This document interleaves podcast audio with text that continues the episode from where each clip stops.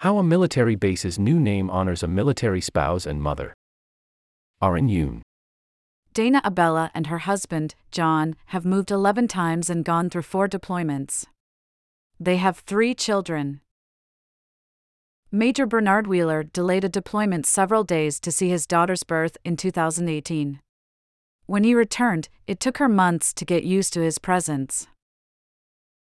Alexandria Lyles has experienced five deployments and six moves. Her younger sister, Juliana, has been through four deployments and four moves. For the first time last week, a military base was named in honor of a spouse, recognizing the full experience of military families. Fort Benning is now officially Fort Moore, the only U.S. base named for a married couple. Lieutenant General Harold G. Moore commanded troops in the first major battle of the Vietnam War, a role depicted in a book and a movie. His wife, Julia, was a champion for military spouses and changed the way next of kin are notified when a service member is killed. In their honor, Fort Benning in Georgia officially became Fort Moore on Thursday as the Defense Department removes Confederate names and symbols from military property. Fort Moore is the only base named for a married couple. Together, Hal and Julie Moore embody the very best of our military and the very best of our nation, Major General Curtis Buzzard, Fort Moore's commander, said at a ceremony marking the change, referring to General Moore by his nickname. By honoring them, Fort Moore recognizes the sacrifices of all veterans, especially highlighting those from Vietnam, he added. It also reinforces the important role Army spouses and families play in the success of our military.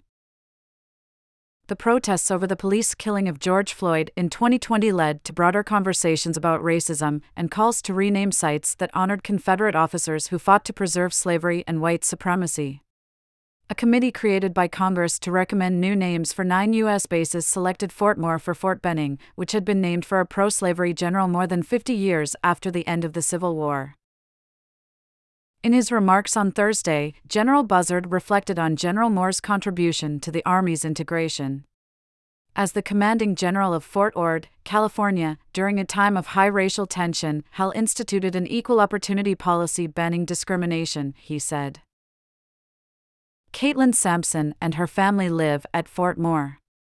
Her husband, Captain Stephen Sampson, is on the second month of a six month deployment to Colombia. Ms. Sampson's sons, Wyatt and Henry, play with other families on the base, especially the neighborhood dads, while their father is away.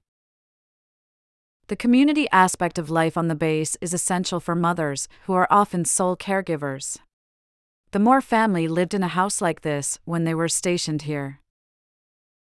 Wyatt told his mother some people's daddies leave and they get hurt and they don't come home, but she tried to reassure him. When I was new to the military, other Army spouses took me under their wings, and they taught me everything. It made me love the Army versus resenting how much my husband was gone, Ms. Sampson said. A military family for life. After graduating from West Point, General Moore served in the military for more than 30 years, with assignments around the world. But he is perhaps best remembered for his leadership as a lieutenant colonel at the beginning of the Vietnam War.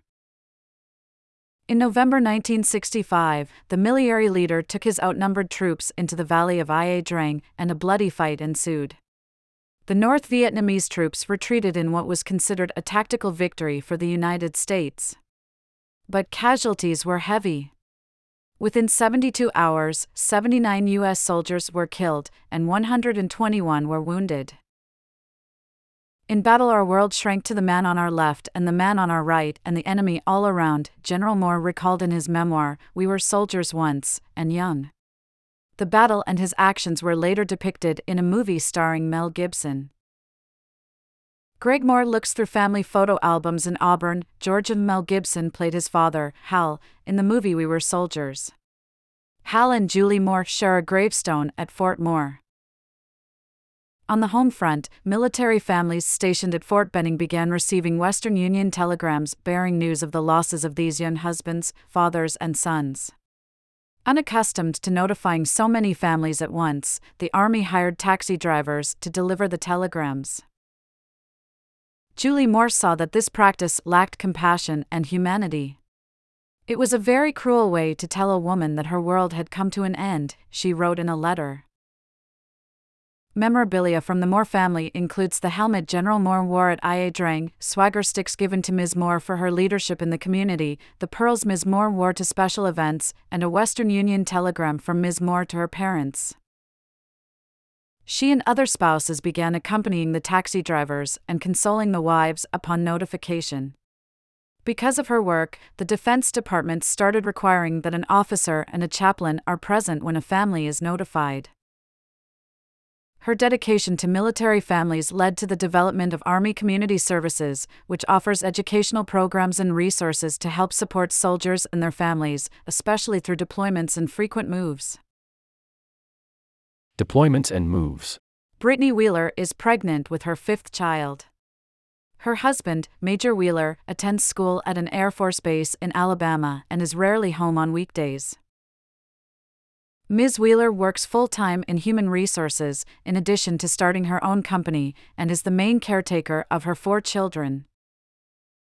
Major Wheeler will start a new position at Fort Moore in July and will live at home during this assignment.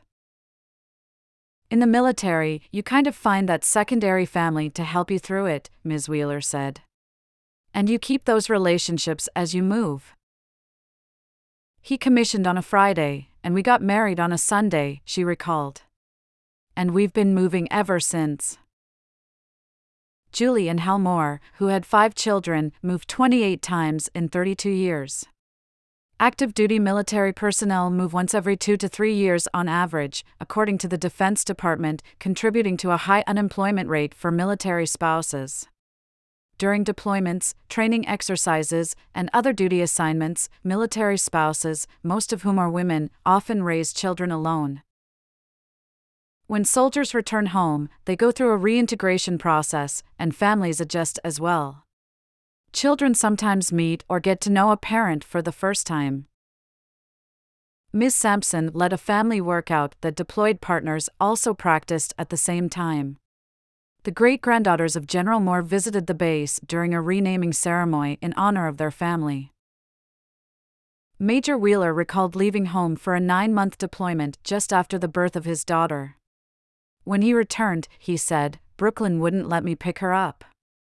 Ms. Wheeler added, when he came home, she didn't want anything to do with him. She was like, Why are you touching my mama? It was the craziest experience. Jasper Walls, 6, is starting to learn what life is like for a military child. Tiffany Walls's husband, Private First Class Justin Walls, just completed basic training and has been away from the family for months. Although Jasper was excited to try the chow hall, Ms. Walls finds the uncertainty of military life stressful because she likes to plan ahead. Ms. Walls and her son are staying with friends and at motels until they find out where Mr. Walls will be stationed in July. I kind of feel like a single mom in some ways and have a whole new respect for military spouses, Ms. Walls said. The Moore Legacy. At the ceremony, the Moore's youngest son, Dave, a West Point graduate and retired Army colonel, spoke about the values his parents represented as a military family. We believe the redesignation of Fort Benning is unique in that, by Hal and Julie Moore's example, the Army continues to recognize Army families as essential to Army readiness and mission accomplishment, he said. As the ceremony ended, Rebecca Gell Workentine began to exit but paused to look back at the soldiers in the stands. She waved, and a sea of hands waved back. In 1965, she had received one of the dreaded telegrams saying that her husband, Jack Gell, had been killed in action in Ia Drang.